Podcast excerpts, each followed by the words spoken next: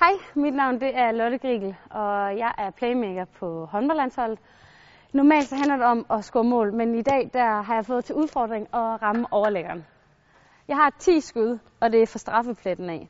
Ud af de 10 skud, der håber jeg, at vi kan ramme fem af dem på overlæggeren. Men det er meget sværere, end det ser ud til. Okay. Og vi siger fra straffen af.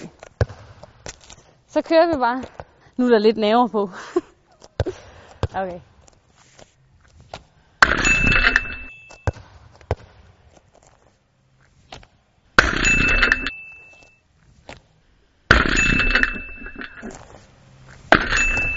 Det var 4 på 4, og jeg synes, det går vildt godt.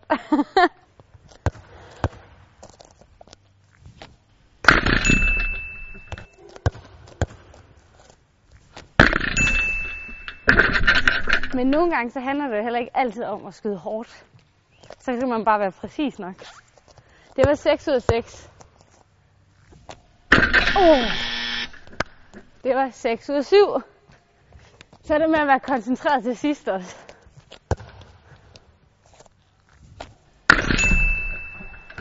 Altså, hvis jeg selv skal sige det, så synes jeg, det går udmærket.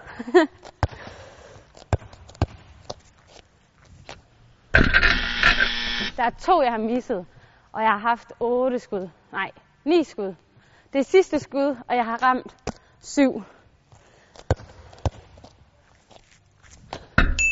Og den snitter. Det vil jeg godt lige have lov at sige. Den snittede.